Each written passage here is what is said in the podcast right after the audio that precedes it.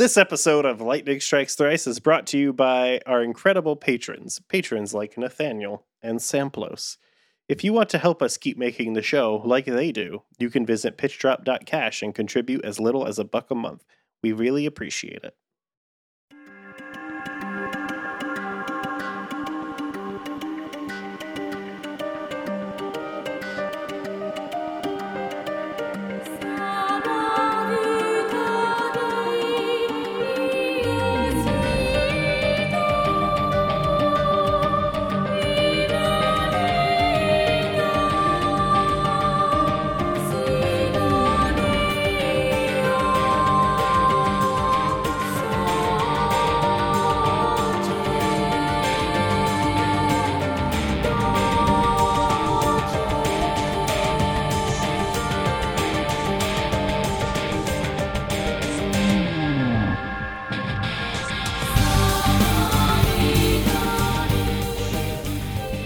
Listening to Lightning Strikes Thrice, the JRPG Games Club podcast that died a few days before you arrived.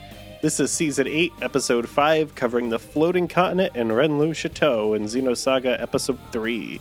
I'm your host, Chris Taylor, and my pronouns are he, him. With me today is. Sybil Arnett, she, her. Ryan Beatty, they, them. Matt Marcus, he, him. Someone tell me what happened last episode, because I forgot.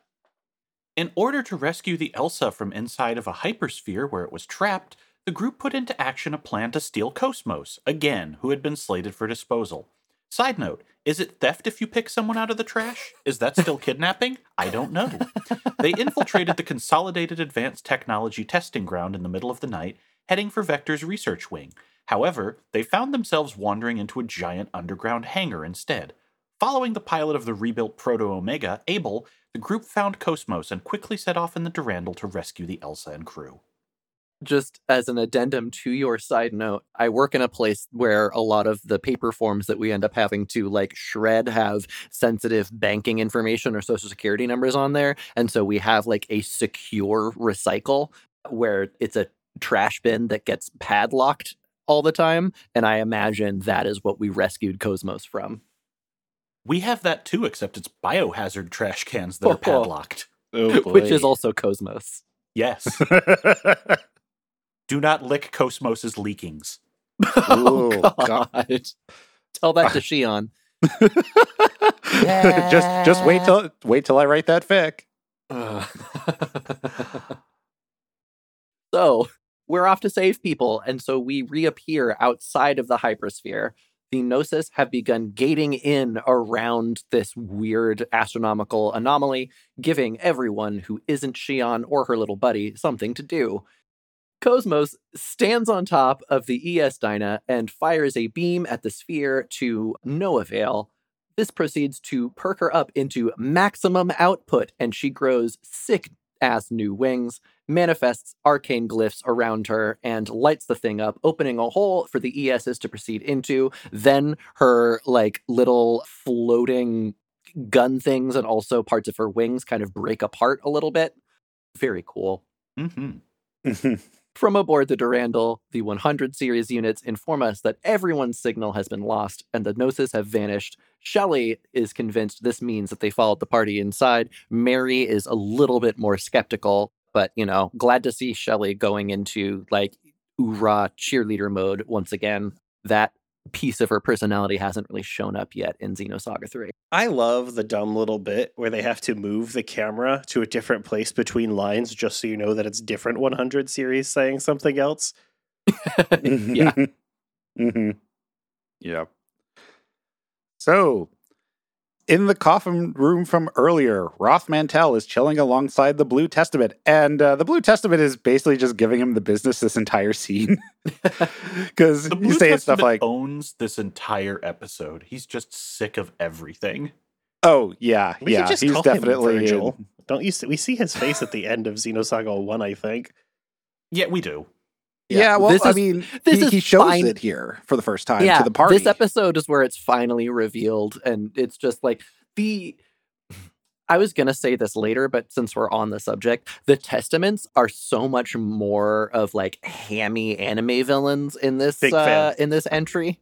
Yep. they you know they were like mysterious cryptic schemers in the first two episodes and here they are just like cackling and revealing their plans to us all over the place it's a it's a pretty big tonal shift and a welcome one because it adds a little bit of goofy fun into these very like serious proceedings It's like when Sybil and I record the anime podcast without Matt. Yeah, it's basically just the two of us trying to out caddy one another without a mediating force. Mhm, mhm, mhm. uh, God, it feels like podcast parents are fighting over the kid.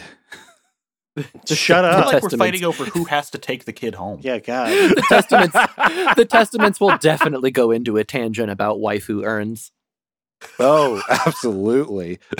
Look, they're hanging out on a waifu coffin this entire time. yeah Here's the Come thing, though. All of them would have a different choice of who the waifu is. Blue would be going, How can you not be putting Telos on that thing? It's the most merchandisable. Black would be I like, did find a waifu coffin immediately. Black would be going, We need Sour on this. He's got appeals. yeah. White would definitely be like, I don't know, but they have to have that youthful spark. And uh, Red, we know who Red's after. Yeah, we do.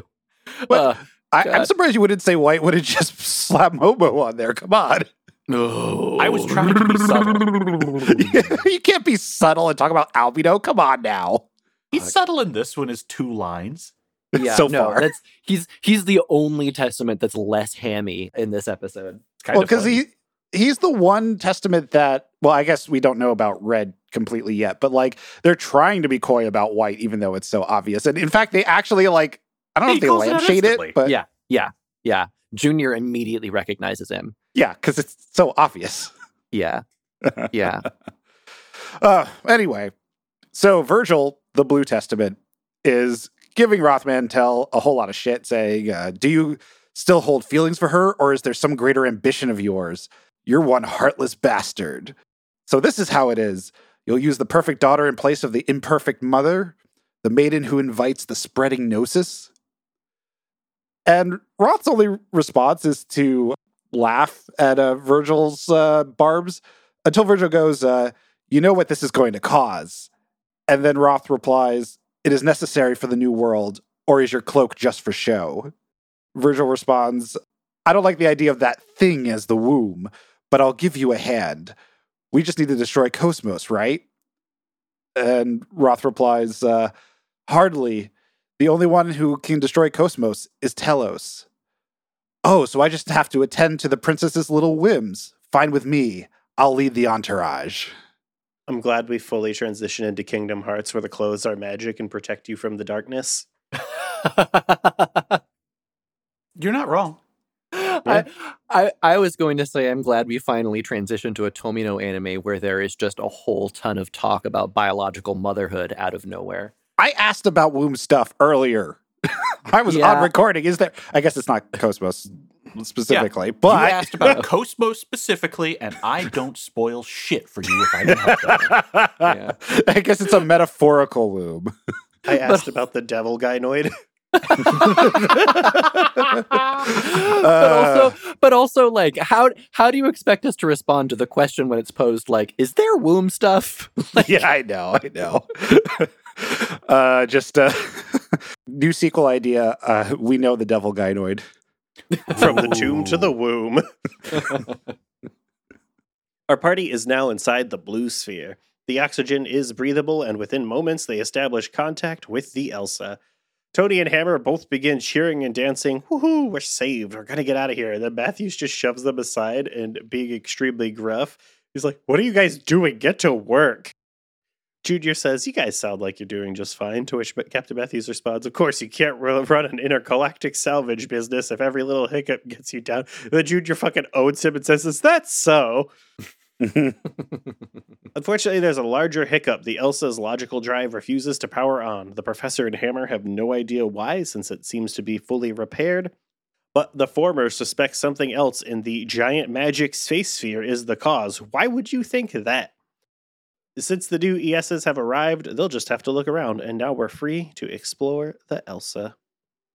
So it's so funny because, you know, we know who the professor and Scott are because we do a podcast where we engage with all the side content, but it's entirely possible to go through the first two episodes of Xenosaga not touching anything involving the professor. And so it is funny that he's just a part of the crew now and they don't really do an introduction of him. They're just like, "Oh yeah, no, he's part of the Elsa. It's chill." And so when he has like speaking lines and shit and he's offering his advice, there's a part of me that's just that wants to be like, "Who the fuck are you?" even though I know exactly who he is because the game does not introduce him. Ryan, you missed the whole visual novel where the professor and assistant Scott accidentally create a robot cat girl plague that never came to America. Wait, excuse What? me? Oh yeah, that was part of the back that was part of the intertwined story of Xenosaga Freaks. I did not know Xenosaga involved cat girls. I thought we were going to keep that on icons and icons where it fucking belongs. a very different, very different interpretation of the term freaks there in Xenosaga Freaks. the correct interpretation, to be real. yeah. Reminder, that's the game that if you played it got you bonus swimsuits. Oh, great. Uh, oh, Lord. But before any of that, there's a new Hakox level, y'all. Boo. Uh, What, you don't like it? Will No, Really? it sucks. I did those easy ones and I'll never do any of the other ones. have fun missing out on multiple amazing weapons and accessories. I will.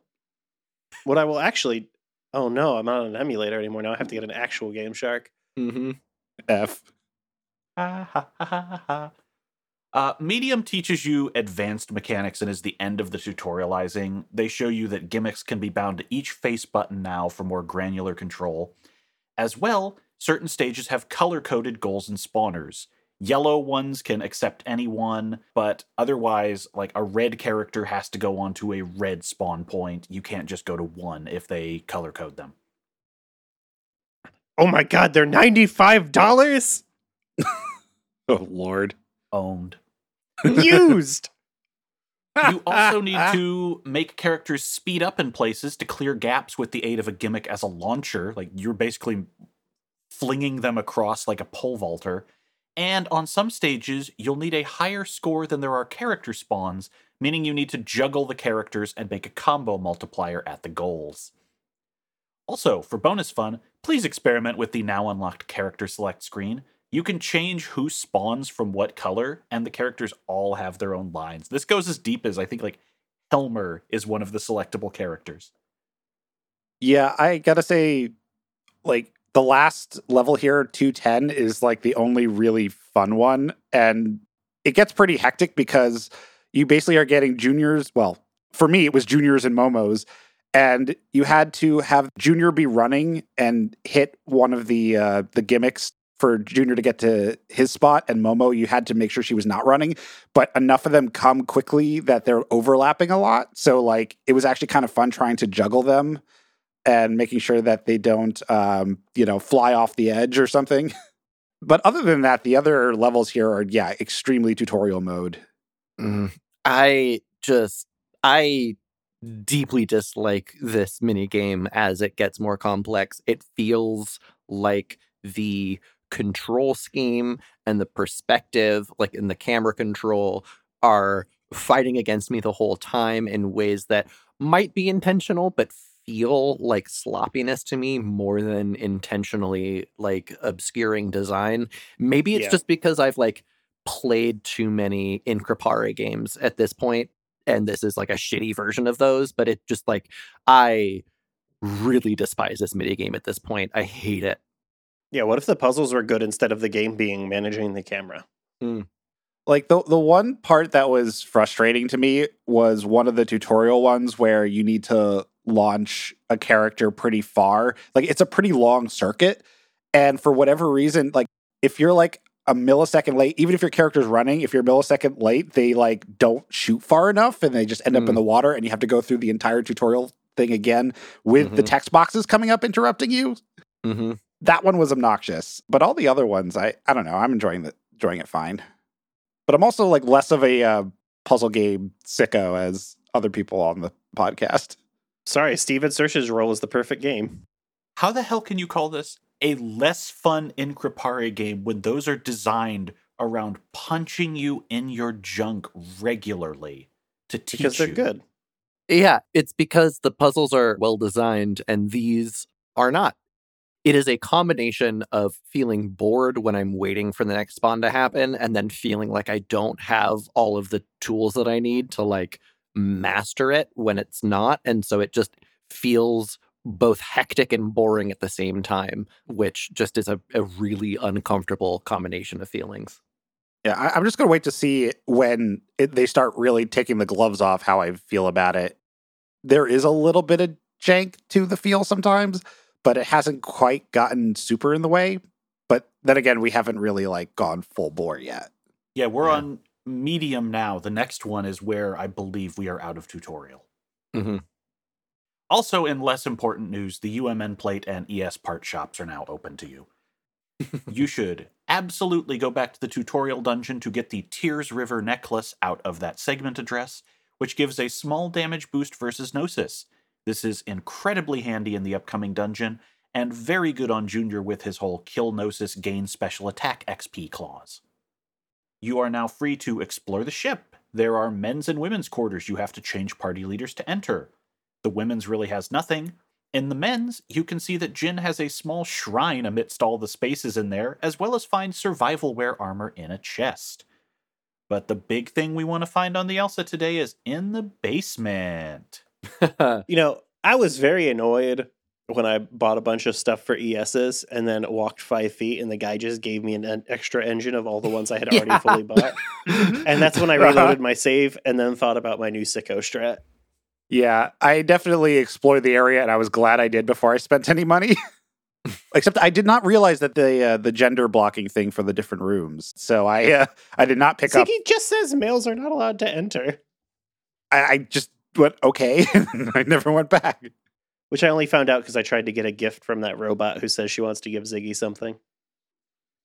I didn't explore shit on the Elsa. My eyes were on the prize, and so I just like bought shit from the from the blue plate, got the extra like engine for the ES, and then immediately departed. So I did not know about the professor.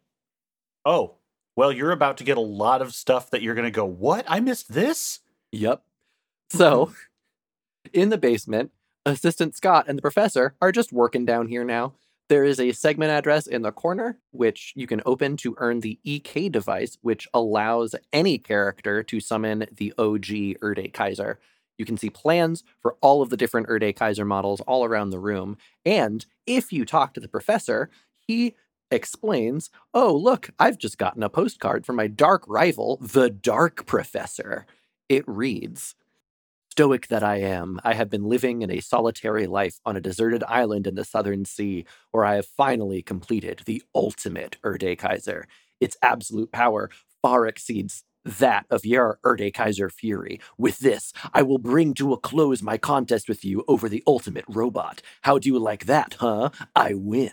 But I do feel a little lonely when I think that I won't get to squabble with you anymore. Okay, anime rival. This is Nero and Sid again. Amazing. Love him. Mm-hmm. Mm-hmm. Yeah, but then the professor rages in response saying he thinks he's so clever using this outdated method of communication. How did a postcard get to the Elsa? yeah, I through the UMN, hmm right? Honestly, that's probably it. I didn't I didn't think that, but yeah, that's probably the answer. uh, but the uh, the postcard has a monkey and some palm trees on it, and uh, I think they straight up say, "Yeah, he's Yeah. hanging out on that island that you were at before." Yeah, if you talk to him again, he tells you the physical address is on Padea Island. Mhm. yeah, so uh, we're going back there at some point. We already know we're going back there because there's a segment address we couldn't open, right? Or, or is that no? That's the door to the the base that we found. Yeah, we that's couldn't that's get into. the opening dungeon. There's nothing yeah. on You go back there whenever you need to bust some nuts. Oh, that too. Also, for some reason, Professor says something like monkeys have nine lives, and the rabbit there is just like, uh, no, that's wrong. And it's like probably one of the few times that like somebody will interrupt another character from like Mhm. that far away that isn't like originally part of the conversation. And it was very jarring. also, there's like three of these rabbits on the ship. It's very strange.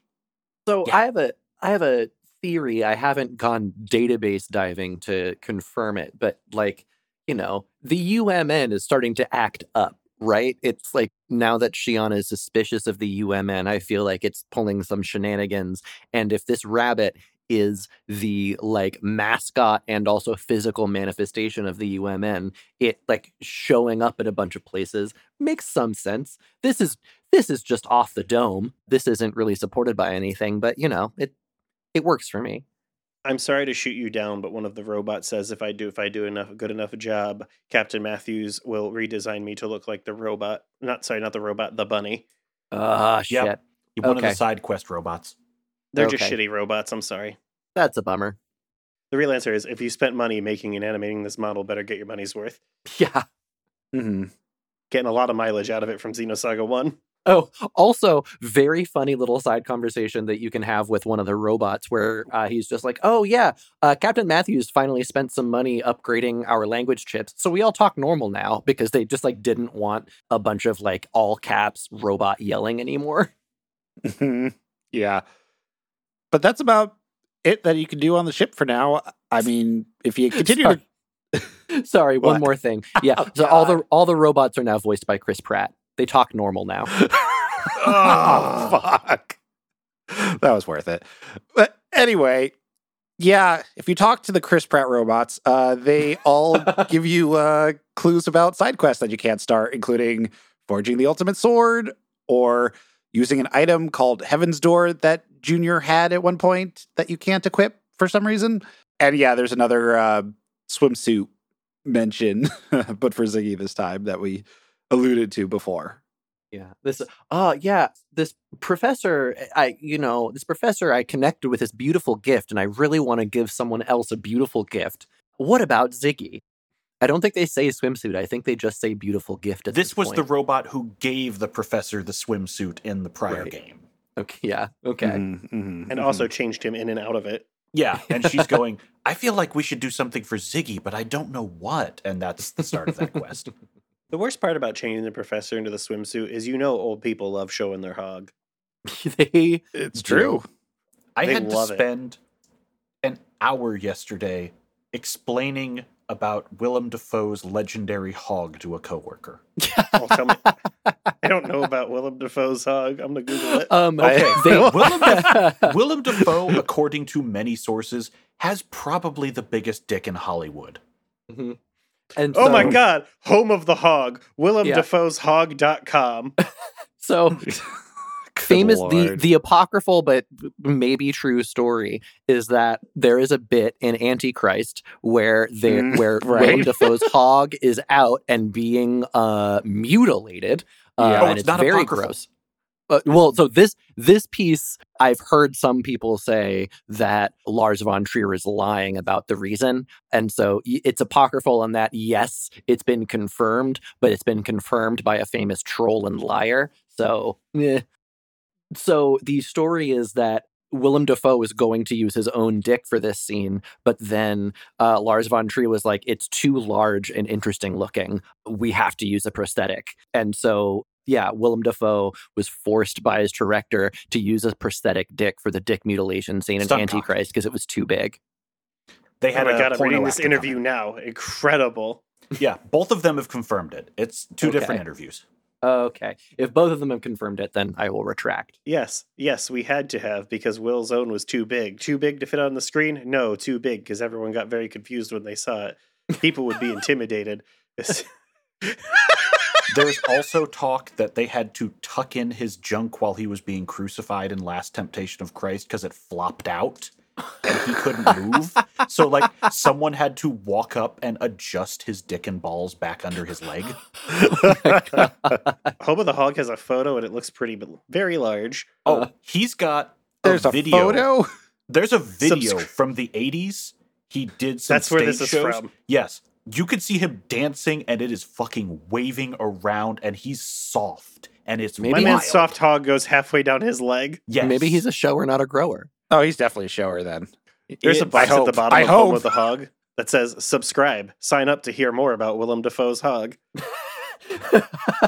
anyway, you can see how I spent an hour on this at work. Yeah. I'm signing up right now. just just because the hog is long doesn't mean you need to talk about it for a long time. Would No, you like to know more hog? He kept asking questions and I kept having answers. Good Waiting lord. for my confirmation email from Home of the Hog. Dafoe's hog scholar, Sybil Arnett here. Hog scholar of the first sin. Ooh, you know what?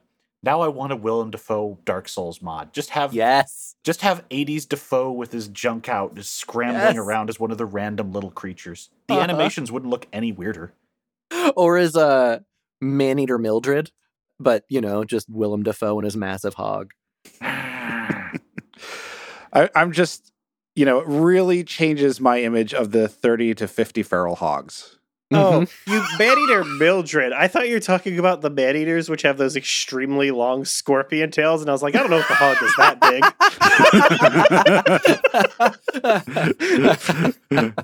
big. That's demon souls, Chris. Whatever. That's the good one. Uh, they're all kind of good. They're all pretty good. Speaking of enormous hogs, if you head back to Padea Island via the UMN, you can now access the Dark Professor's lab. Doing so, you'll meet his semi final creation, the Coconut Monkey.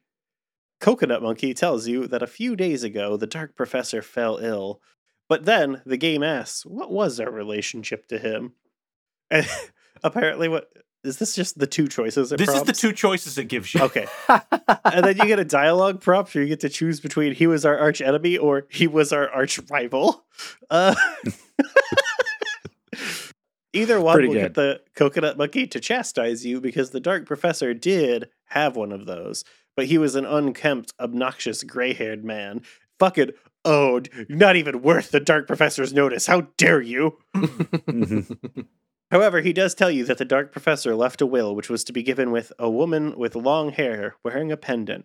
If you're Shion, he urges you to view the will. If you're not Shion, he goes, You seem like one of her friends. Go ahead. pretty good.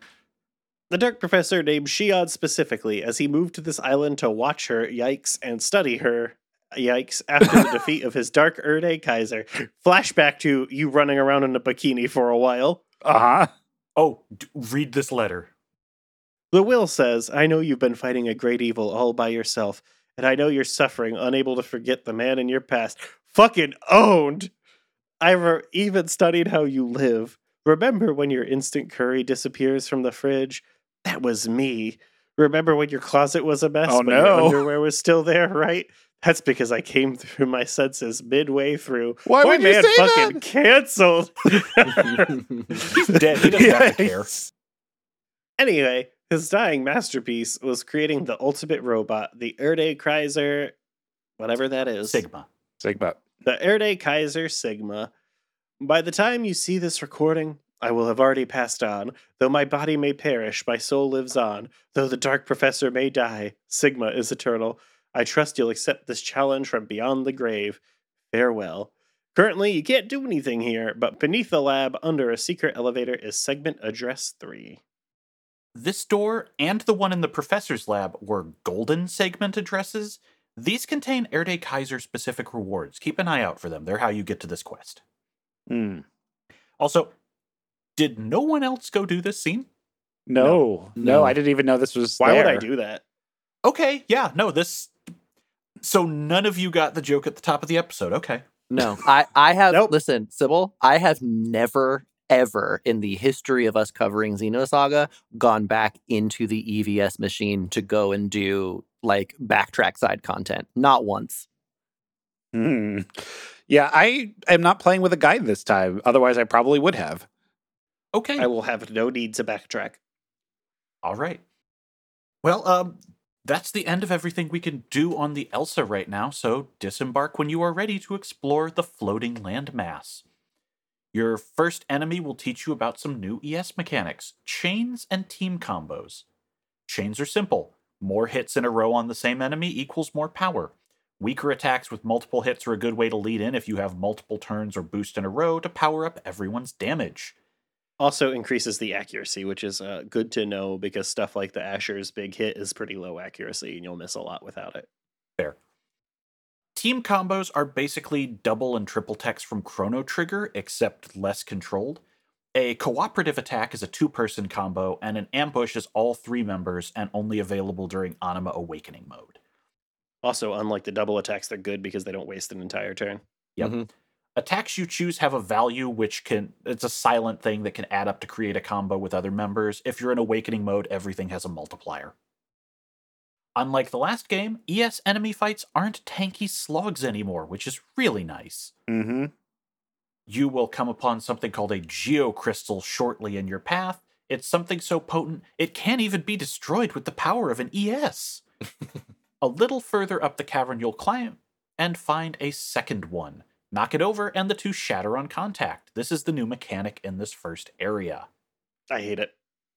So this first, it's God, it's so ironic that we're covering this first area because just yesterday, Matt and I were in a different Slack arguing about the relative worthlessness or worth of most JRPG dungeons, and oh, I that's was ex- right. And I was explaining that, you know, the best JRPG dungeons have incident in terms of like unique mechanics and layout, but, you know, mostly they're this like low level, you know, I'm I'm exploring this, I've got a story reason behind it, and so it doesn't matter if the dungeon ecology doesn't work out because, you know, I'm rounding and it I don't Fucking require shame on you for not bringing up cathedral shit, by the way.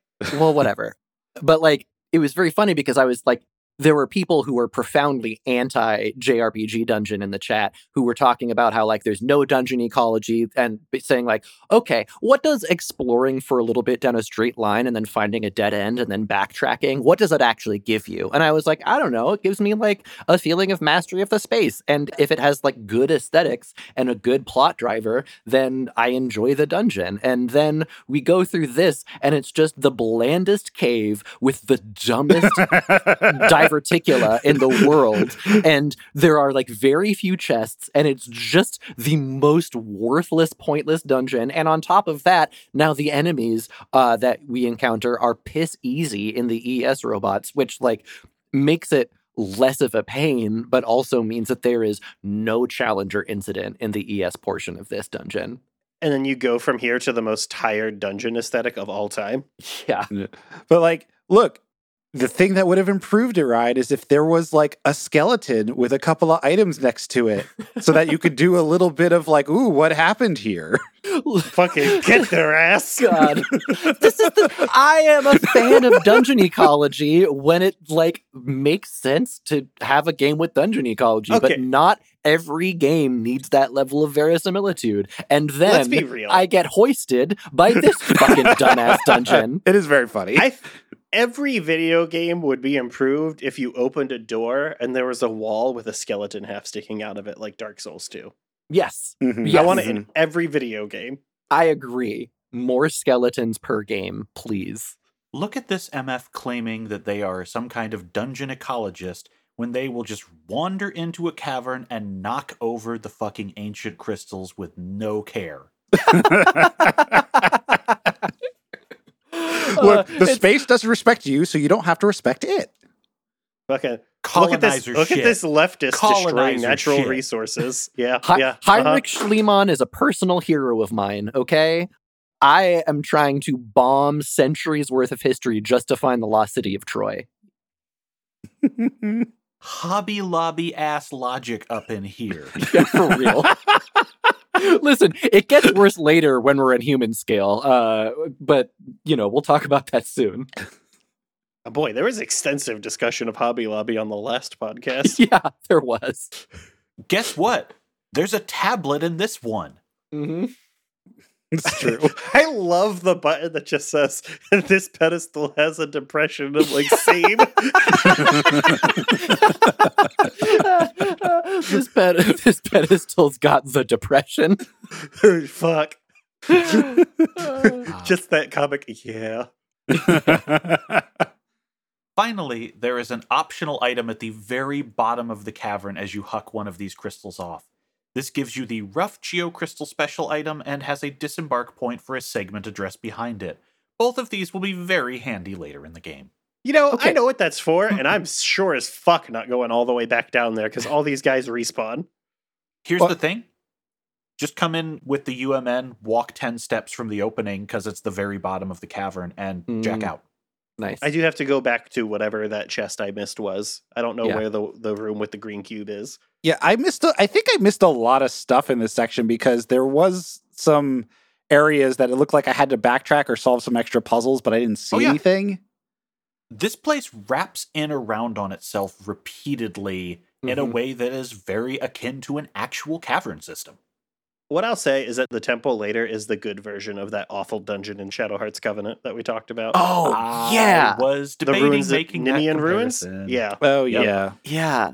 We're almost there. But like there really isn't that much to the temple, but there's just enough where it's like, oh yeah, this is engaging and fun. Oh, it feels super good when that bridge smashes all those crystals. Mm-hmm. yeah, it feels that's so true. good. Also, Uh. where in the menu can we find the special items? Because I'm trying to figure out which special items I've collected, and I could not find them for the life I of me. I couldn't find in it the either. menu. There's a button. Wait, you go to the items menu. I think you have to press square or something. Ugh. God, There is a button you could push though. I found a button that just shows you this is what the loading screen will say when you come back in, in case Hmm. you forgot what you're doing and why. oh, that's so nice. There's a summary thing. Yeah, I think there is. Yeah. Yeah, but it, it, it is pretty hidden.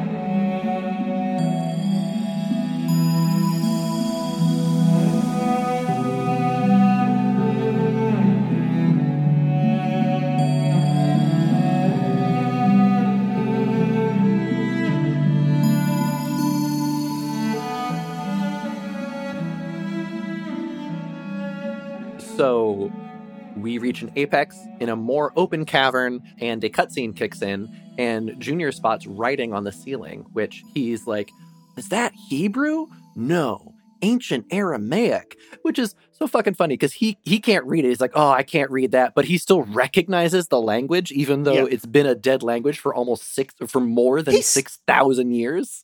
He starts reading it. What a fucking dork. Yeah, But here's the thing: if they've been studying the Zohar and the Zohar like emulators and stuff, they have Hebrew letters on them. They must have known they that. haven't been that's true. they haven't been messing with it. Um, They have been messing with it, and they just haven't messed with it recently. it's just it sometimes it is very funny when xenosaga reminds us that it does take place in our universe just like way in the future but also our timeline and our, our own ancient history is still important to the plot because it comes and goes and so when it reminds us and all of a sudden Uh-huh. junior recognizes ancient aramaic it's like Mhm. fuck off i would not recognize ancient aramaic The database loves to remind you about Kenya, dude. Reminder: This is allegedly part of our own planet they're on. yeah Mhm, uh, true mhm. true So- yeah. Uh, I mean, the other funny, th- you know, I'm surprised this didn't pull a full Dune and just have ancient Jews just around, right? It does. I mean, it, it, Roth Mantle. Um. Roth is Uh, definitely a very Jewish name. no. What are the ESs named after? Yeah, yeah, I- God, you yeah, also- Asher, yeah, Also, more physically, there are some ancient Jews around. One of them Mhm. is a boss. yeah, Yeah. true. I'm not going to say which one, though. Don't worry about it. So yeah. Don't worry. We just Is it. Moses? we just said we're not going to tell you. I know. so Momo starts reciting at this point because she can apparently read it, and it is the tale of an angel rolling the rock away from the cavern, or you know, the resurrection. Junior's like, wait, you can read that? And she's like, no, it was in Daddy's Y data, so you know, I've seen it before.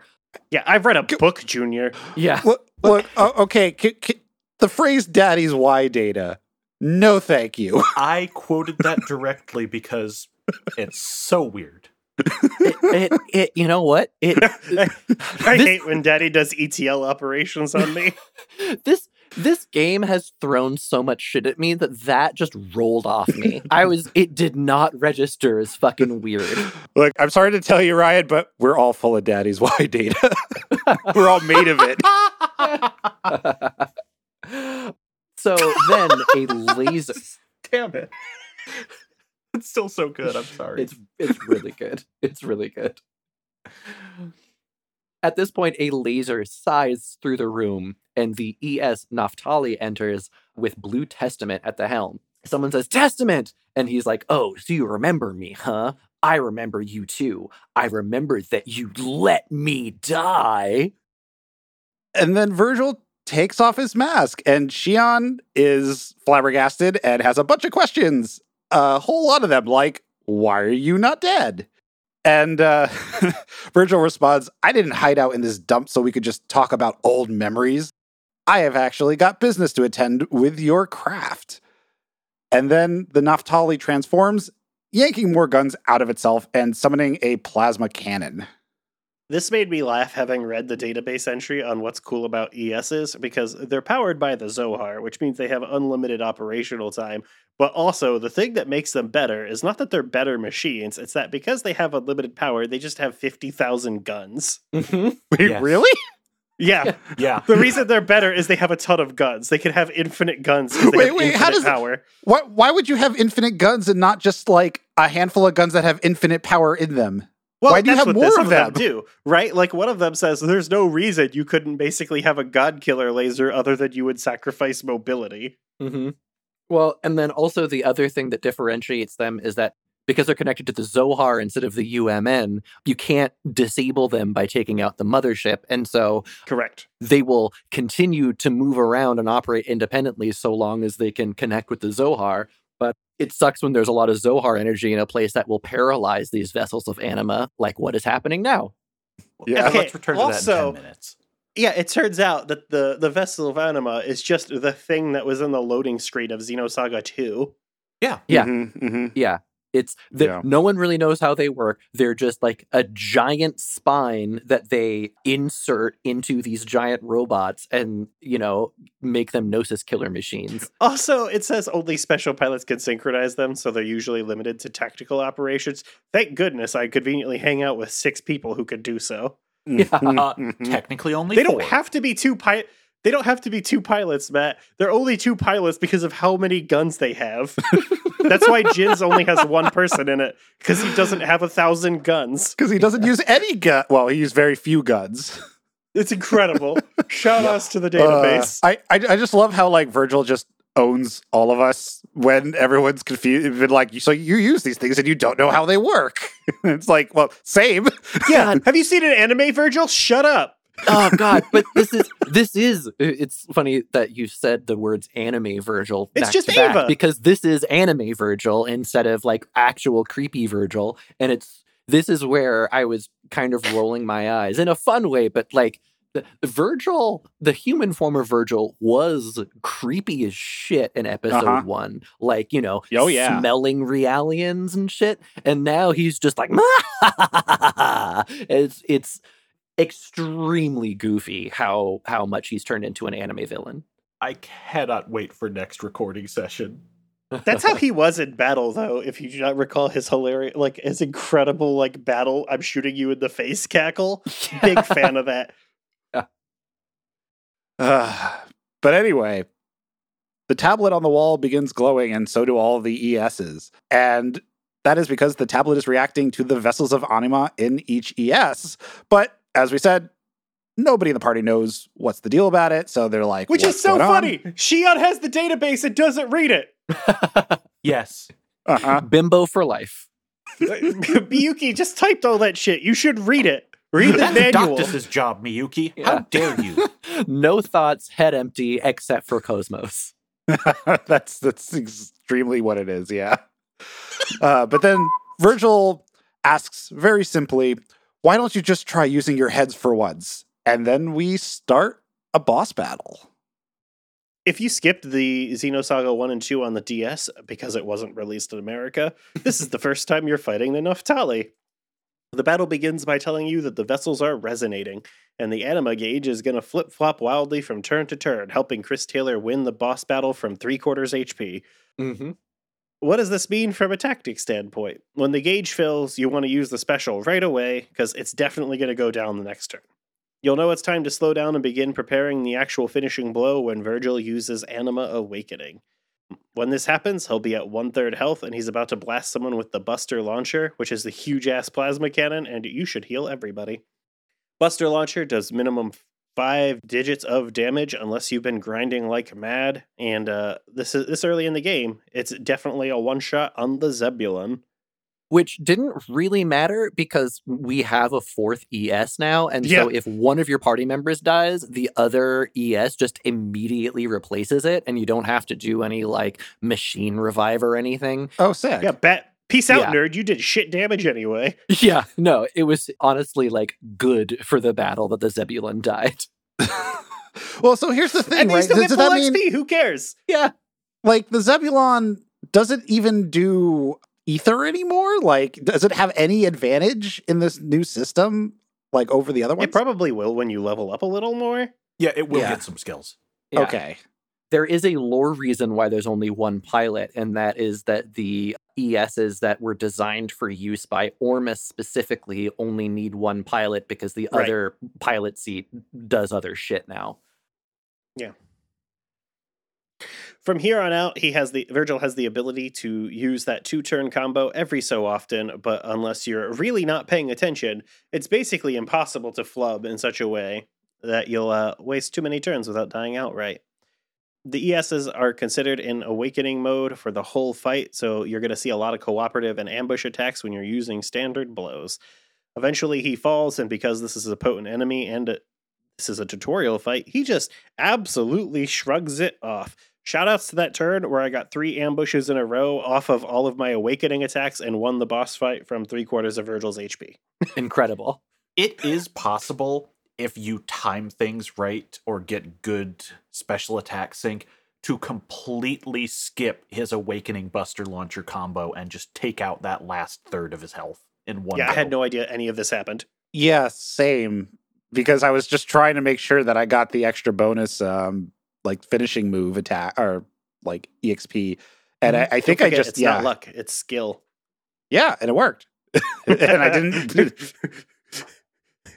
I merely got good at the game. So we return to cutscene vision after this fight, and Virgil just walks atop his mech and goes, Well, this is interesting. Guess there are just too many of you. Shion begins resuming her questions about what the fuck? Aren't you dead? What's going on? And he just silences her with, You wouldn't understand anyway. you just True. shut up, nerd. And suddenly, a familiar voice is hamming it up. Are you just going to take all day here? And a white cloaked man on a familiar ES drops in from above. Junior, because we're in the point of the game where no one has to be cutscene stupid anymore, immediately recognizes his brother and is like, Albedo, what the fuck? I killed you. Why are you here?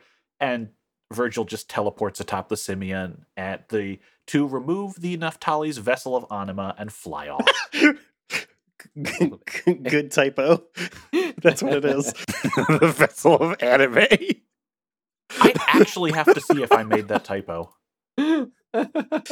Anyway, extremely Mortal Kombat 10, where they just pull out the spine starting at the head. yeah. I did make that typo in my notes. Whoops, that's me. um it's yeah it's like just like ripping out all of the spines immediately very funny No, he only rips out his own. oh okay sorry sorry Yeah, they just take his because they're to need that. got it so like i just want to bring up that this game plays with dramatic irony more than most other jrpgs like jrpgs generally if the audience knows something the characters know something and if the And, and if talk the audience about it for 40 doesn't minutes. what And talk about it for 40 minutes. yeah, and talk about it for 40 minutes. And if the audience doesn't know something, then the characters also don't know it. But here, the characters are still being like, hey, what the fuck? When the game has given us all of the clues, all the information we need to like put together, you know, who the testaments are, who's behind them, all of that shit. And it's interesting because there are huge parts of the early swath of this game where where they're still doing like JRPG cryptic bullshit where it's like talking about stuff that we have no idea about, but then also they're talking about stuff that we do have an idea about and the characters don't know, and that is very rare for a JRPG of this vintage. Mhm. Yeah. Again, the smashing together of multiple games works wonders here. Yeah. While we are talking about that, just because we're on sort of a side tangent, can I talk about probably my favorite single use in a JRPG of mechanics to give the player a hint that the cast does not have? Yes. In a game that I will not name so I don't spoil things for people, there is a point where the party is split up and you are going to lose some specific characters. You will then fight a boss battle with a recurring villain from the title. When your party rejoins, it is very possible to learn before the endgame twist who is betraying you the whole time, because if you check their skills, they have suddenly set things not the way you left them, but the way that the boss you just fought did with all their status effects and things on them. That Oh, rocks. That rules. yeah. That is an actual thing that I only picked up on in the game because of playing around with something different in the equipment screen and then going, wait, I don't remember having that shit. You know, they they we talked about this in season one too, with uh, Vanille having uh, three ATB bars when you first meet her, Mhm. and you know, so she was Oh, already yeah. a. Yep. At the very beginning, where everybody else wasn't. Yeah, there are games that do this, and it's become a little more of a meta thing you can do with design in the modern day. Mhm. hmm hmm Please do anything with it. Yeah, it rules. Absolutely. So the party tries to pursue the duo, but suddenly the glow again, and all the robots lose power entirely. The last thing they hear from the duo is Virgil cackling, Ha! I told you that's what kind of place this is. Have fun figuring it out. And every mech shuts down. Terrible note this is the last time in the entire series we see the ES Simeon. Goodbye, sick ass robot. And then this is when Shion reveals to us that all of these robots are capsule core robots. Incredible. Yep.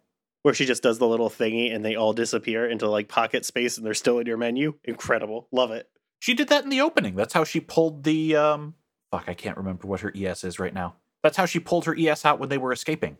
The Dinah. Yeah. Is that true? Yeah, she pulls it out in the middle of the vector. I vector thought they special. ran back to where it was. No, they she flew that out from the core. Oh yeah, huh? Yeah, she just pulled it out there.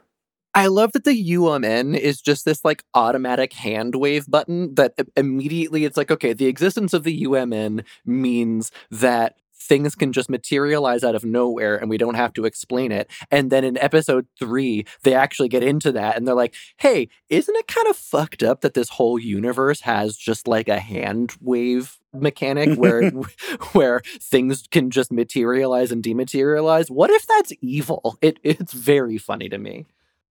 And so now that we're on foot, we can enter the Ancient Temple, which is an on foot dungeon full of Gnosis.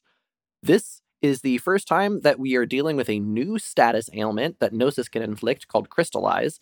If you're hit with it, a three turn countdown begins on that character in which you need to either hit them with an anti crystal item to cure it, or swap them out to pause a countdown, or just kill the enemies, all the enemies before the countdown ends because the status effects don't carry over after the end of the battle.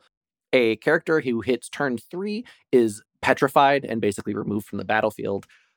One of Chaos's first skills that he can get is Null G Virus, which makes you immune to this, which is uh, curious. I had a very bad time in this dungeon. Didn't have to worry about crystallize because what I did is sold almost all of my items and got everyone to 100% G resist because I remember there being an item that fully heals you and restores all your EP from death, but can sometimes crystallize you. And now I'm just going to buy 99 of those next chapter and not worry about it. But I did not have any gear upgrades for this dungeon. Sicko shit. There's a fucking shop at the opening. Yeah. Yeah, but I didn't have any money. It's fine. Right, because That's he where I beca- finished topping it off because I had to spend sixty thousand like money on upgrading everybody. Yeah, just ridiculous shit. Chris, this is one of the most galaxy brained min max moves I've ever heard. Yeah, but now all of the other heal items I get are just free money. I don't need them. When Chris revealed this to me in the uh, Icons and Icons recording, he actually said, Sybil's going to be so pissed at me. Yes! Just Yes, she is. it. Look, it's not my fault that items are Imba in Xenosaga. So another weird little update between episodes is that the Gnosis models. This is the first time that you're like seeing Gnosis models that we've seen in previous games. You have the little crystal like caterpillar bugs. You have the big like two ar- swingy armed troll dudes, and then you They're have so the weird, weird. like flying amoeba jellyfish guys. But a couple of things. One, the models are higher resolution and higher polygon, and two, they took off the weird like phase distortion transparency effect, and so they look a lot better, but also a lot goofier at the same Yeah. time. Yeah, they're extremely goofy. They do not look like they belong. No. Now that they are fully present in the world instead of this weird phasey thing, you can see how silly they look. So, this is a very PS2 era JRPG dungeon staple here the big ass 3D spatial puzzle dungeon. It's like a bunch of floating platforms, and a lot of the platforms are kind of like broken apart, so it doesn't look like there's a path forward. And there are pedestals that you can activate to shift the room where the new paths will rearrange themselves to create a path forward or create a path to a chest. But later on, some of these become, oh, well, if you hit one pedestal, then what will happen is that you're taking some ramps or some platforms from the critical path or the chest path and putting them in another location. So, oops, now you've blocked off that chest. You have to go back and uh, find the right pedestal to reset it, get the chest, and then go back. So make sure to explore all of the paths before pushing one. Also, it's just like it's speaking of like PS2 era staples, it's just like the ancient temple with floating ramps and platforms and like obelisks everywhere, but it's not really tied to a particular culture's aesthetic. It's just temple and Uh-huh. floating Mhm. is also a staple. I didn't really get lost here because the because the dungeon layout is simple enough that there aren't too many places to get lost. But did anybody else have a tough time with this? No, it's No. it's no it's no ruins of Neem. Like the fu- remember the fucking lower one where it's like three dimensional and the camera's ultra zoomed in. Mm-hmm. Luckily, you could see basically everything the whole time here. The, Yeah. the, the thing that's well, it's not pulled back enough for me in some of the later rooms where I'm trying to see. There's one I remember I hit a button that was supposed to get me to a chest, but I don't know. Well, If it was in the in, same a room. different room. I know, I and I thought it was that's gonna. the room you have to go back to once you have the item from the end. Oh, okay. Because it goes because I'm pretty sure you use that item on the the pedestal that has depression to make it happy, so it will let you go somewhere else. See, I I was unaware of that. Uh, Like I thought I I knew I just I kept pushing forward and be like, oh, maybe I'll get that chest later, or maybe I'll just UMN dive and get it later. Let me tell you, I backtracked the whole way. You didn't miss anything. Good, good. Glad I got to fight all those guys again with no equipment upgrades. God. you acquired ancient anima Zoloft. Hell yeah. So after these like pedestal and platform rooms, the dungeon kind of stops trying and becomes a series of linear halls between elevators. Thankfully, the aesthetic is still more interesting than cave at this point. Instead, Oh it's uh, crypt, uh, which is better.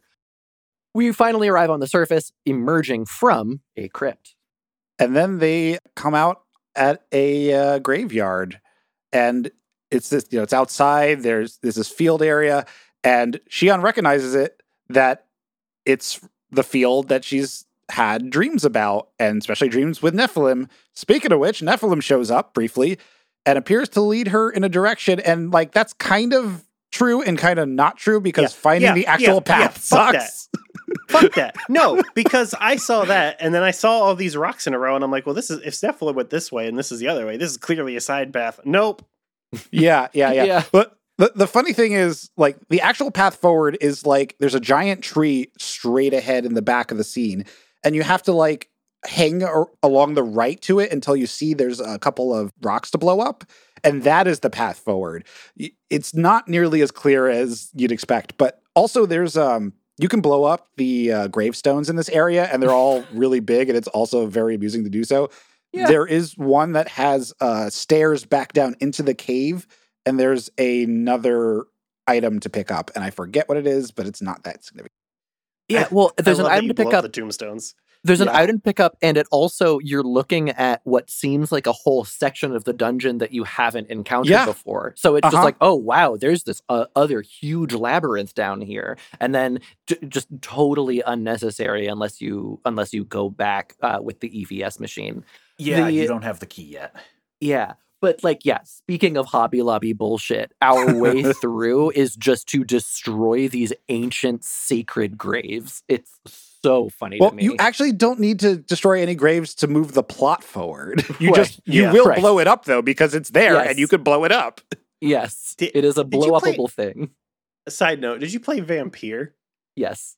Nope. I love Nope. that you can sprint through tombstones and they explode. Yeah, and they it's have the so best good. noise. And there's just a graveyard full of them where you just run around blowing up people's tombstones. It's incredible. Okay, So I'm good. not gonna lie, that does rule.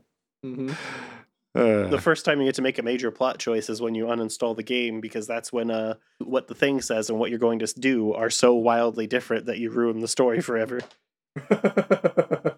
I know the moment For you're reference, talking I accidentally brain wiped the nurse yeah, that's because yeah. that's it's not what like- it seems like you're gonna do. Hmm. Well, right. It's like, oh, you you think that you're going to do some kind of peaceful solution, but Yeah, no, your just two say forget options, about this. Yeah, your your two options are to eat her or brain wipe her. oof. Sick. Yeah. Sucks. Well, I mean, that game is the, good though. The the game is super good and also it's one of those things where it is so much more boring to try to do a boy scout playthrough of that game because all of the interesting mechanical and plot stuff revolves around eating people and so if you try to go through the game on a no eating people run it's more difficult but also way more narratively boring How I, short is I went this fucking game? nuts in uh, like 20 hours probably. Okay, It's like a- I it's like a- it. It's like a human revolution is what Mhm. your is the kind of game it is. All right, I will install this after I finish Sky the Third. You have my word. I went nuts and ate all of the people after I accidentally ate the nurse, and I was like, whatever. Eat this landlord, eat this old guy, it's fine. Yeah, it's great hmm But anyway, wh- when you do eventually find the way forward after, you know, not being able to for like five minutes, like I did, you're back underground in a cave, and Jin is amazed by the architecture inside because we're in a massive tomb with 12 graves on in it, which are these are these are like the kind that are like on the ground. So like you slide back the ro- uh, the rock or the stone and it's down in there. It turns out it was truly the Last Supper. but they're not the they don't have the names of the 12 disciples they have the names of the 12 tribes of israel chris yep Uh huh. Yeah. I know. There's the here's the Last Supper for everyone, Matt. Sorry. uh F's in chat for the jews again Yeah. Uh, but yeah. I will point out my silence on this one. yeah same you know, you know what i i, wow. I sometimes wow. forget Not not putting an F in the chat for the Jews. Anti-Semitic. Uh-huh. Look at this Israel lover over here. wow. you're you're literally hanging out in what is supposedly israel right like that's what this is the part of this this yes uh area even though it's got a french name Mhm. Yeah. yeah Looking forward to Dis 2 when we visit the U.S. Embassy. Um, you, you know i do that. I do forget sometimes that like not everyone may know that I'm Jewish on every single podcast. So sometimes I say something that would be Matt, horribly offensive if somebody non-Jewish said it. if this was if our podcast network was a JRPG, that would be your one defining character trait. Oh, absolutely. rough Yes. Look, we've already talked about the Hebrew Hammer like ES or whatever, or no, no a Gundam. So Mhm. I mean, come on. Yeah. So, for what it's worth, that means Matt is chaos. That's Ryan true. and I get to have, you know, Shion and Cosmos powers, and Chris is very definitely Voyager.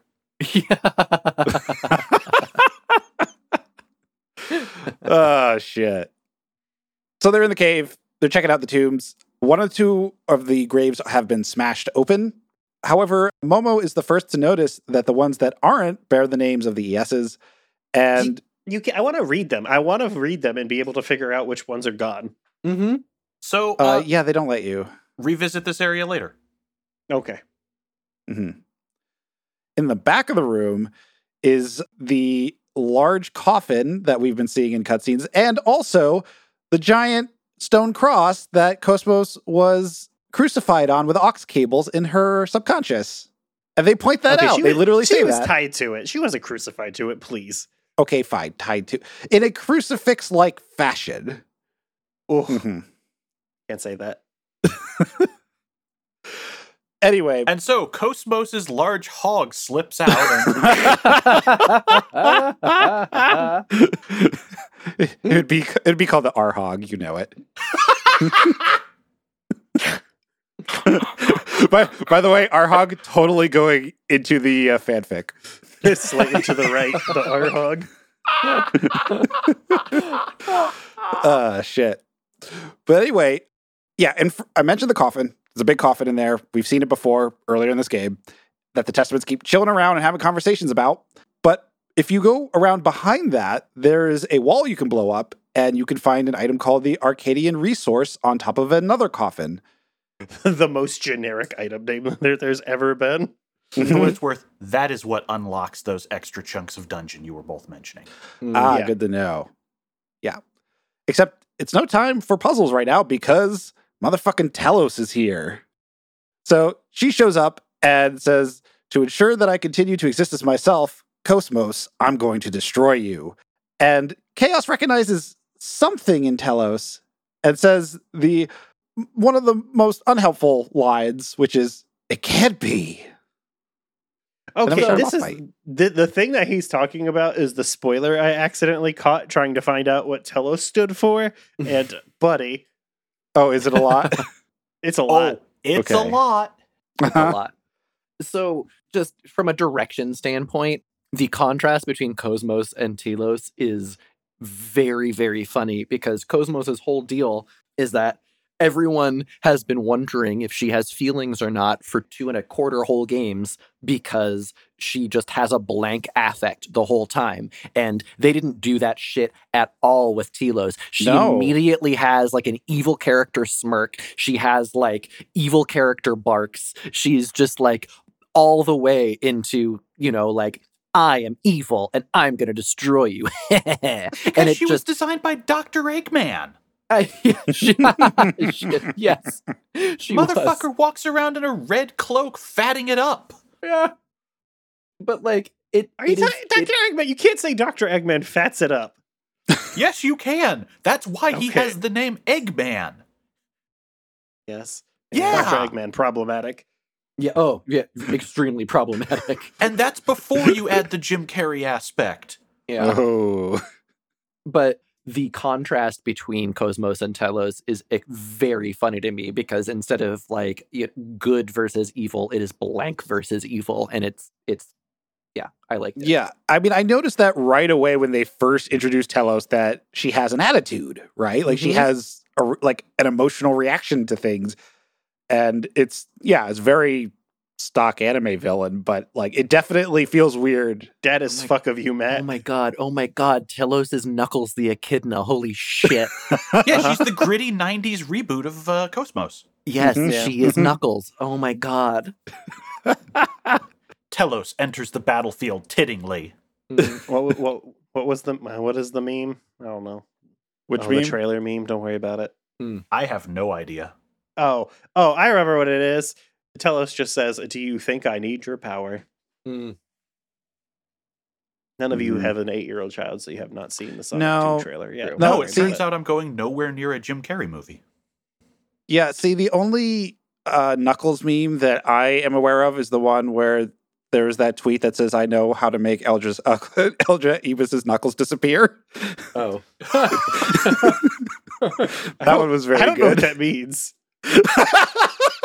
It means fist It's me, a- daddy. yeah, yeah, that's a, yeah, that's what it means. I want Idris Oh. Elba to fist me, is what it means. Okay, he is very attractive. To be fair, I would Yeah, sure. absolutely fuck Idris Elba. Uh, Just gonna put that out there in case this somehow gets to him. in case you're, I know you're listening. Uh, Phone number in the description. Hell yeah, King.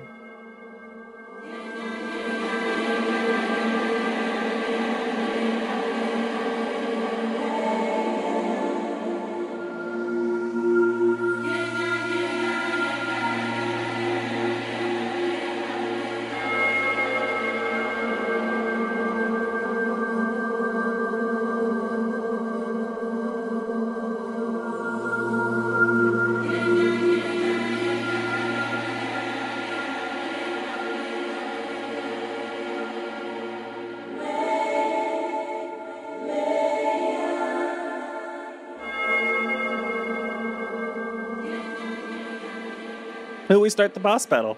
The fight has a lot of interesting layers. Telos counts as a machine type, so Thunder is very effective, but she's also vulnerable to anything that affects humanoid enemies, which means uh, getting a lot of mileage out of Skeletal Slash this fight. Mhm. Okay, so extremely funny note is that when you cast analyze on her, if you're a type of sicko that does that, her enemy type does actually say machine human. Yes, Very good. There are some great animation. I don't know if you guys have noticed, but there are some attacks that are basically designed around humans. Yeah. Slam your fucking face into the ground is one of them. Ziggy's neck snap move. Uh-huh. It's great. I tried the next snap move once and it failed, and I thought it was because she was a machine, and I never tried it again. No, if it goes off, it's giant bo- uh, break damage. Yeah. Okay, so that's pro- it. Probably just whiffed. So Yeah. yeah. Oops. You want to have Shion or somebody steal the green Oasis accessory here before the fight ends, because it's sick. Yeah. If you're bad at strategy, Telos will absolutely wreck your break gauge with uh, one of her default attacks being her Magdalene 16 machine pistol, which has the most incredible animation and sound, by the way. Love it. Mm-hmm. And uh, fucking pulls out Robocop's gun and it's named Oh. after the mother of Christ. Uh-huh. it's so good. Not the mother of Christ. Sorry, Yeah. I always fuck that up. yeah, so t- two recording sessions in a row. Yep. we know what kind of Yep. pervert you are because you would remember that she's into feet. Ah, Yeah, I, feet feet are just not one of my things. well, that's fine. Matt says that's fine as though he's into feet. I'm not, but feet, still feet- fine to not be into is- feet, isn't it? Feet, feet, feet, feet. Oh, is that not No. what is that not what you were doing? feet is the vanilla version of what a kink is is the thing and so if you are in if you are actually a kinky person you're probably not into feet Like, I don't want to think that- about anything flavored in feet. Just no, thank you. What's that quote that was going around around this week? Trans women have kinks that are like a thought experiment. yeah, yeah. I think you you shared that one. Uh-huh. Yeah. I'm very disappointed it said thought experiment and not thought experiment. Big I swing and a know. miss. I know. I'm so mad that that wasn't the pun they used. Speaking of thought experiments, she'll also do a move called Overtaker when she's about to launch into her special move T Skilla, which definitely a rap name, Yeah, Yeah. I was gonna say. which is even more break damaging with huge damage to boot and the most incredible animation. hmm We'll have to put a video of that in here. So she basically flips somebody over, stomps on, stomps them into the ground, and then just fucking headshots them with a gun. Uh huh. It's what it's what cops do. Ooh. It's what they think they look like before we have body cam footage. That's true. Yeah. In Telos' defense, I was resisting. Woof. you know, what's funny about that is like at the end of this fight, when I was trying to get enough boost to do a finishing move, I had to bring in the weakest character, which was Momo. And I send in Momo, and she immediately gets like fucking headshot to Oh my god. from my full health because she has 800 HP. if you have Cosmos in here, she'll basically only attack Cosmos, Mhm. Yeah. Yeah Yeah. which made this very easy since I put Cosmos into the blocker role and she had a Yeah. block up, ex- uh, boost limit up accessories and like damage guard. Mm. So very easy fight, especially since Jin has um break heal Mhm. Mhm. and Shion Right. has break gauge and Telos is Mhm. very vulnerable to break. yeah Mhm. break heal and also Shion's like party wide status buffs r- Oh, really yeah. helped me here. Like Yeah, those Yeah. are good. Quick and her defensive were both like really great here. Yeah, yeah. If you are starting to unlock buff skills, this isn't quite SMT focused on those, but they're a giant boon in boss fights. Mm-hmm. hmm Like I gotta say, I I love that it- we immediately get party wide buffs because like I never want to play a JRPG where there's individual buffs and I have to spend like three rounds or or more to try to buff everybody up. Like just give me the buff for the party and let me go.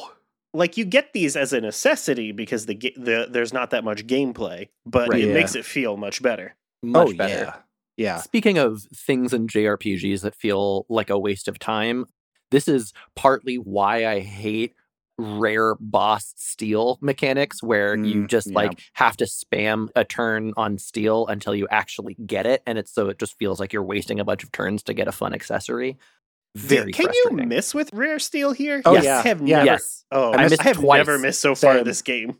I yeah, I missed missed twice, twice, and so- too. and so I stopped stealing because, and so I didn't get the uh, the green oasis accessory because I thought that she didn't have anything. Yeah, skills do have a whiff chance. Uh, the analyze screen tells you what they have. Yeah, the analyze screen does tell you. oh, Ryan Beatty, idiot! What does the green oasis do? I don't remember what it does. It's good, ring, and I equipped it, and I forget. Yeah, the Oasis are um they're I think they're rings. the- Usually they add. well, they're um, rings. I just don't remember what it does. Like uh, the other ones gave you like break level increases, like the red one and whatnot. So it's probably that plus something. well, they all do something different because the one gives you more EP. Oh, that's right. Yeah, that one's really good. It's like plus fifty EP. That's like I have that on Shion, Mm-hmm. which is great because like those party wide buffs are like twenty two EP. Like it's a pretty good chunk. Yeah, but also she has like a hundred. It's wild. Yeah, so you get like one hundred fifty. Uh, HP plus 300 is Green Oasis. The Green series Hell is yeah. HP ups. I like that they're color coded. Red is break limit raise. Blue is EP raise. That makes sense. They're color coded to the meters. Mhm. Hmm. What did anyone have any an interesting time with this boss? I mean, I had fun with this boss, but it just felt like a test of the regular battle mechanics of just like Yeah. learning to Yeah. manage your own boost meter, your own break meter, and then the opponent's break meter, and learning to recognize weaknesses, Mm-hmm. weakness damage types. So it was a good, interesting boss, but it wasn't necessarily unique.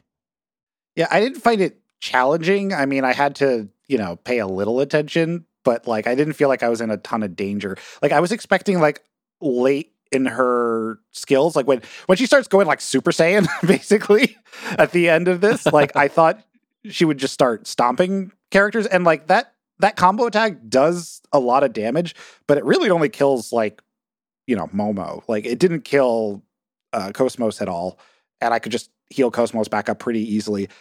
I think the one thing is you can't hang out too long because you'll run out of EP eventually. But Mhm. you know, in the at the end of this, where I did like eight rounds of just Momo attacking and everyone else guarding, so I could get that second boost. Like I wasn't feeling very you know stressed. I don't know. I, I can never bother for break limits on Oh. bosses. One thing that did piss me off is a discovery that enemy boost still does work like it did in Xenosaga 2, where if you just like wait on your turn for too long and the boss or the enemy does have a bit of boost gauge, they can boost timing based wise, where it's just like, oh yeah, I'm going to boost because you waited too long to finish your turn. I was very mad about that because I hate that mechanic in a turn based game. There seems to be a minimum time because that's Yeah. never occurred, right? Like, so at least it seems like there's a minimum time until they will start thinking about it.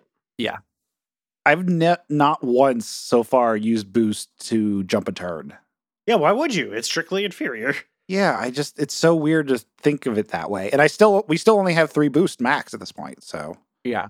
Yeah. I I will use boost to jump a turn if I am like very close to achieving break on an enemy. Mm, okay. And that's basically the only time. I guess I might use it if an enemy was in break and I could squeeze another turn out. Yeah. yeah, that'd be good. Yeah. But yeah, my, my party setup definitely trivialized this boss, especially since Cosmos didn't need to use heat, so she could just spam M Buster the entire time. Yep. Yep. Very good. So yeah, like the Shion set up for break and Jin set up for attacker, and then just Cosmos set up for tank here. Just completely trivialized the fight because of how it works. I actually finished this fight with uh, Chaos's special attack because I was using Chaos the whole dungeon to kill the Gnosises because I'm like, oh, I want to get that special attack to be really good. And he got it up to level four and it did like three times as much damage as everybody else's. Oh, Holy dude, shit. the co- the Cosmos one is unbelievable. If you get a back attack, because it's like twelve hits, all of which will crit on a back attack. Oh Incredible. my god. Nice. It is yeah. It is a it is a back attack lord. It's so good. Speaking of Jin, I feel like Jin's outfit here is an homage to Citan. Uh, It is. It is okay. Cool. I just I wanted to say it out loud because I, I was thinking about Citan a lot because of that fucking tweet. The people who make the tofu. Uh, they make something. Yeah, they make something.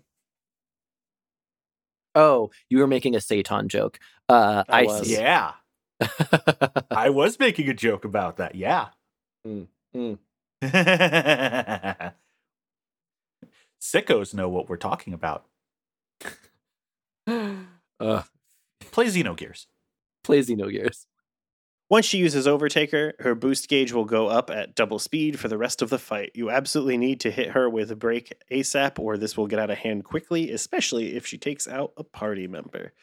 And uh, if you found the EK device, Erde Kaiser is not a single use skill in battle anymore, so you can just have them spam it for a ton of thunder damage or to finish off her break gauge anytime you can.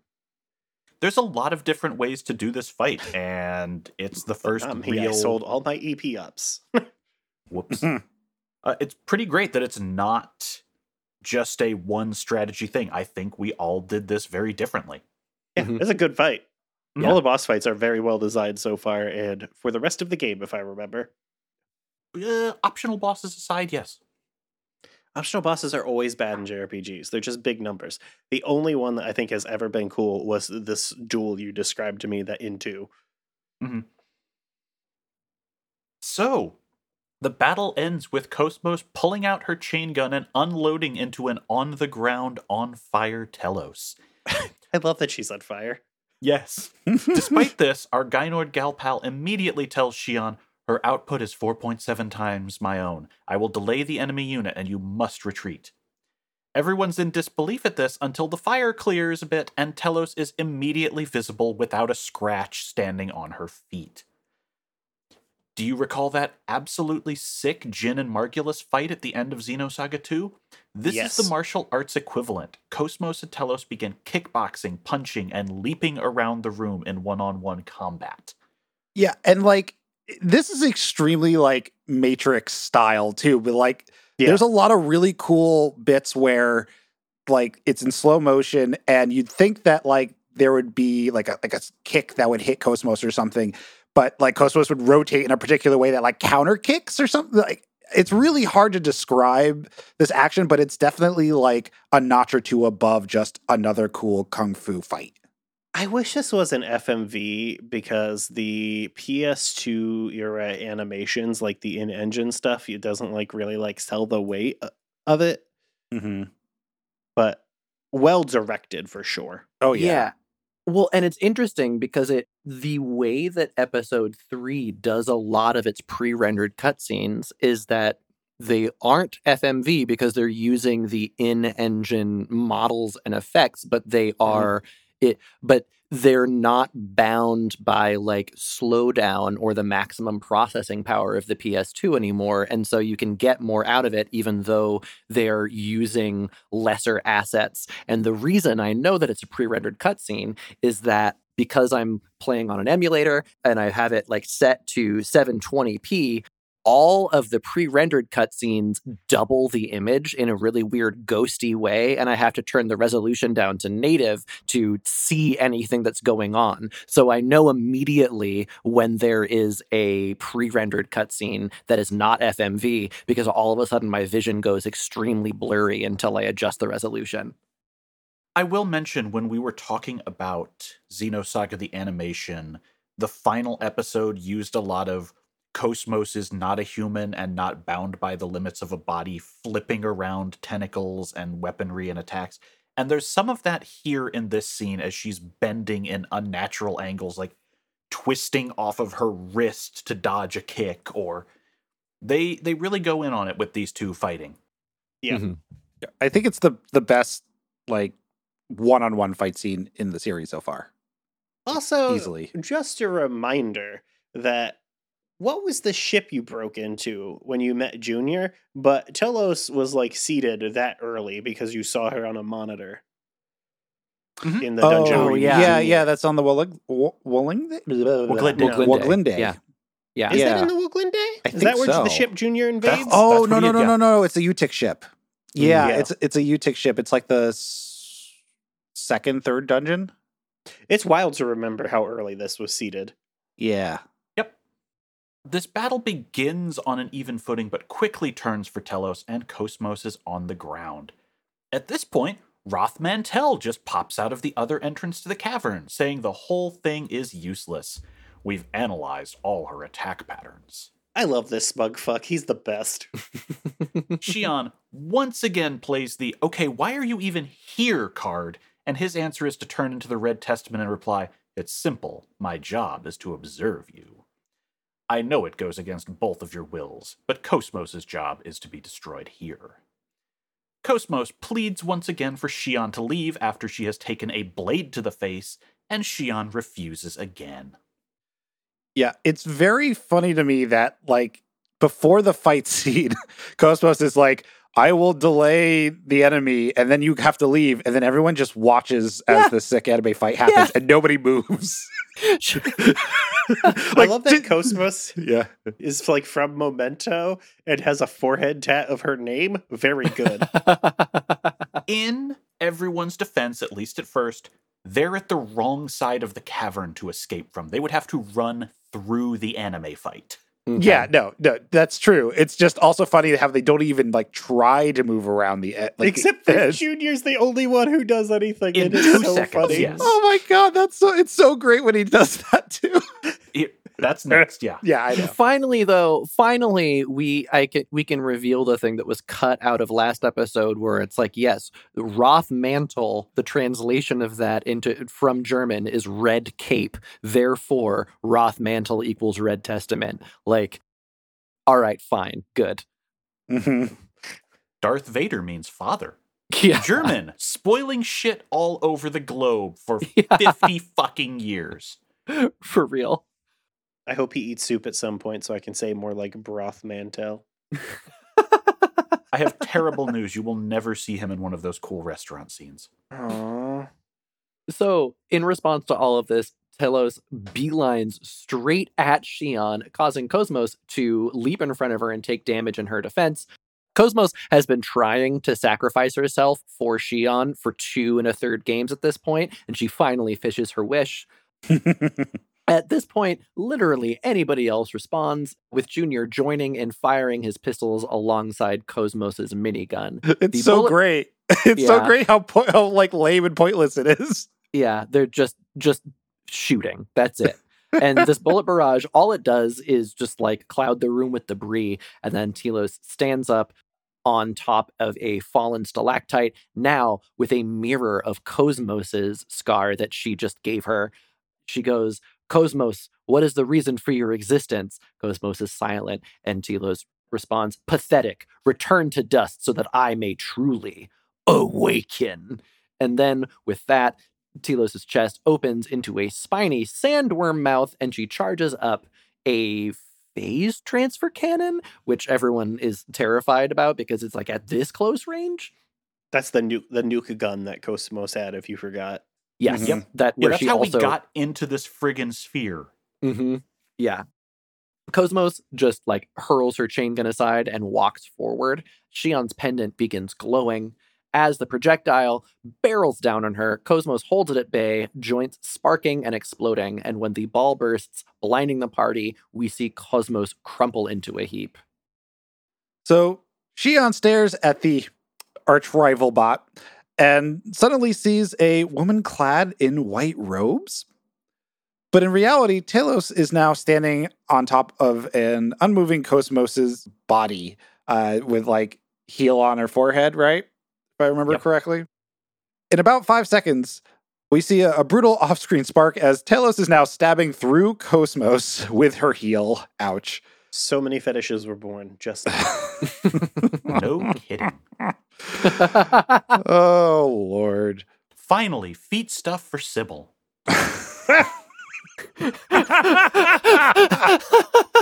Now you have to leave that earlier bit in. I was going to anyway. Yay. Uh, so Shion screams for this to stop because this is not her fetish and begins glowing as she above the red. like te- to watch.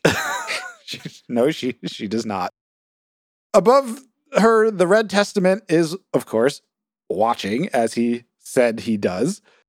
Cosmos's body then begins sparking and shining, and behind the party, so does the coffin and cross combo.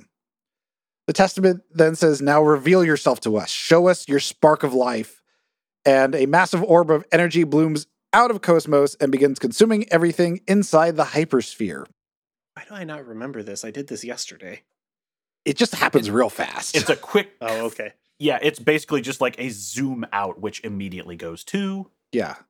Outside the orb where the uh the force field is collapsed. Well, is is it the force field collapsing or is it the whole thing collapsing? the whole thing is collapsing because we see the orb shrink in on the landmass, which is still glowing, and Mhm.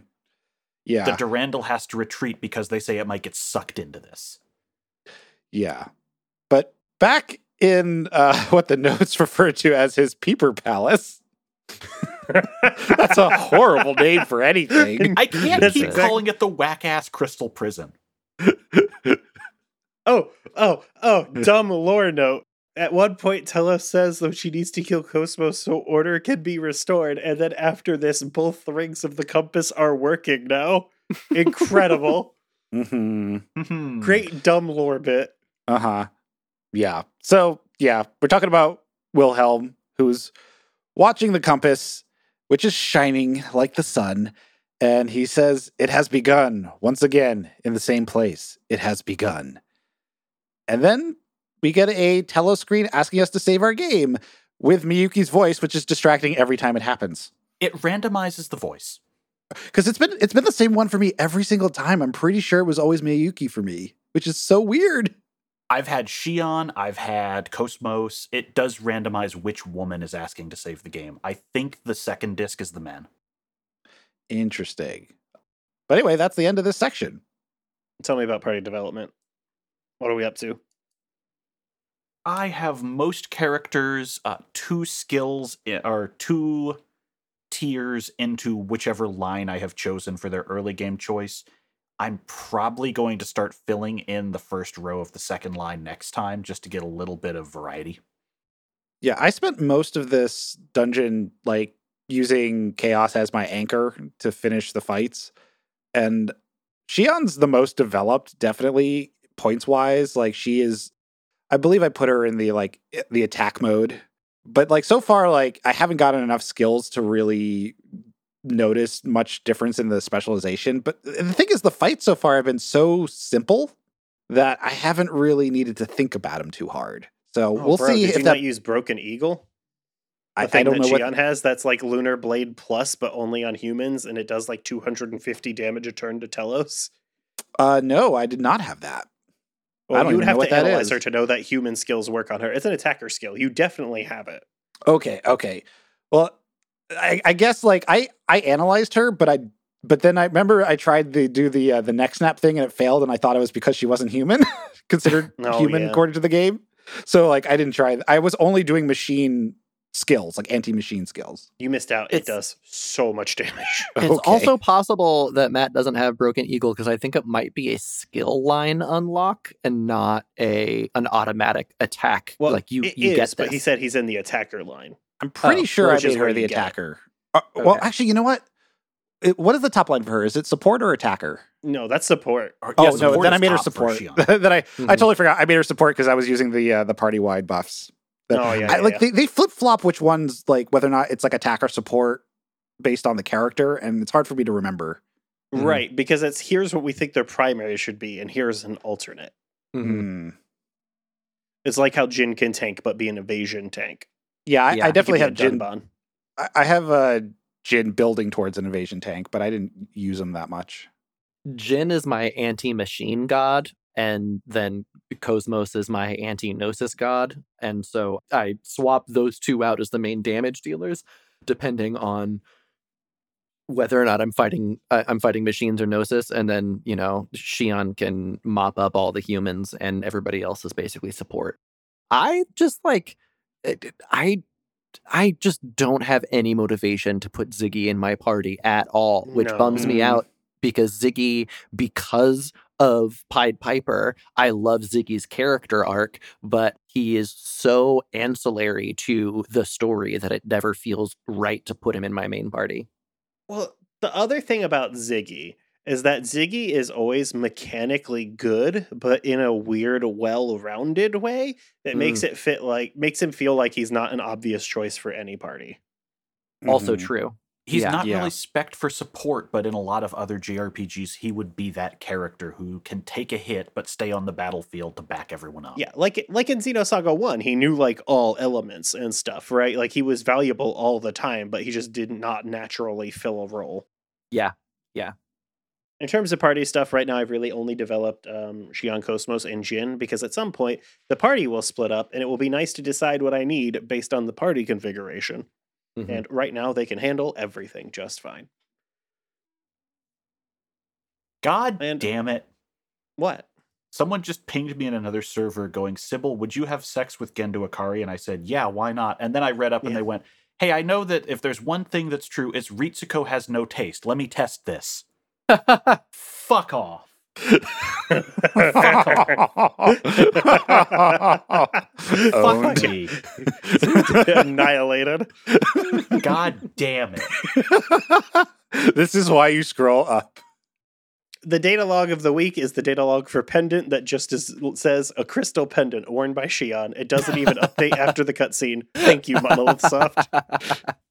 Also, I will point out this dungeon, if you are a special attack sicko, is fucking great to farm with both Junior and Chaos since their Mm. stuff Oh, levels yeah. up with Gnosis Mhm. Souls.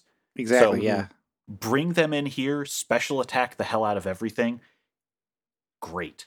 Great. I actually ground them up from the save point to get them to level three each. I will not do that because I came up with a sicko strategy that means I don't have to put in any effort. Nice. Do we have any closing thoughts on the content of the episode? On the content that we played. I'm sure the content of the episode is problematic again. As always. I'm still on the podcast. Yeah.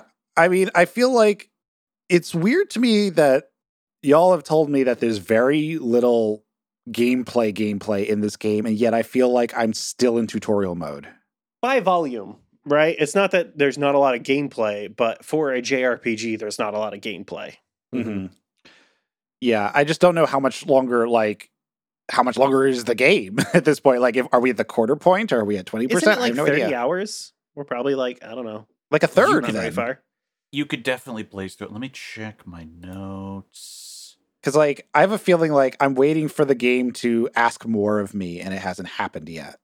So, for what it's Uh, worth, we've just closed chapter three of seven on the first disc.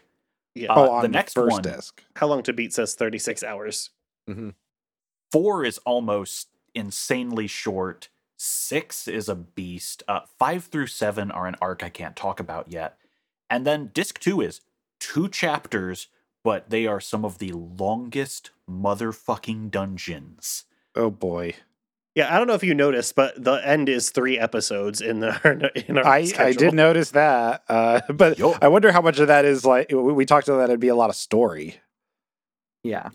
part of it is story. Part of it is that holy fucking shit, Abel's arc into the end game. Mhm. Okay, And it's, I don't, I can't trust my play clock counter anymore because I accidentally fell asleep in the middle of, of playing Xenosaga this week. Same.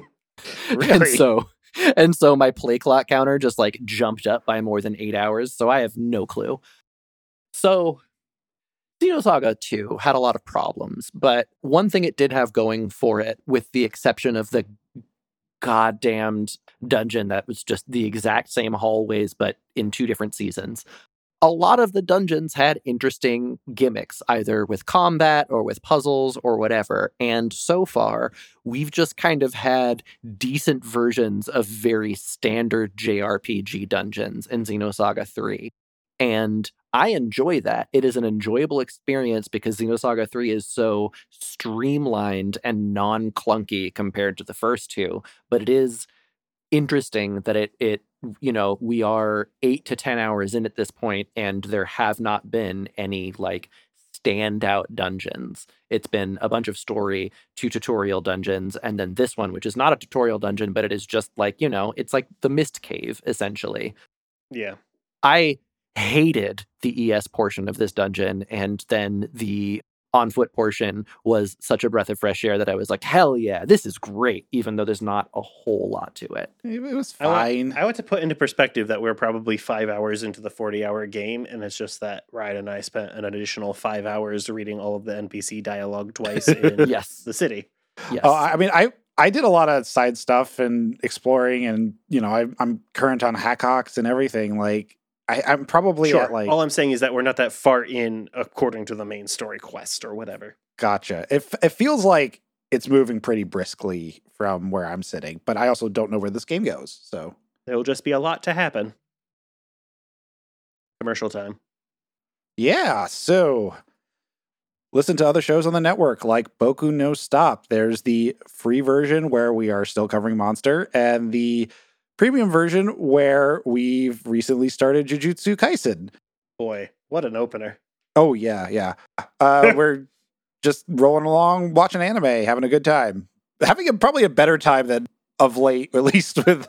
Uh, there's nothing in Jujutsu Kaisen that has uh, like bored us or made us annoyed yet.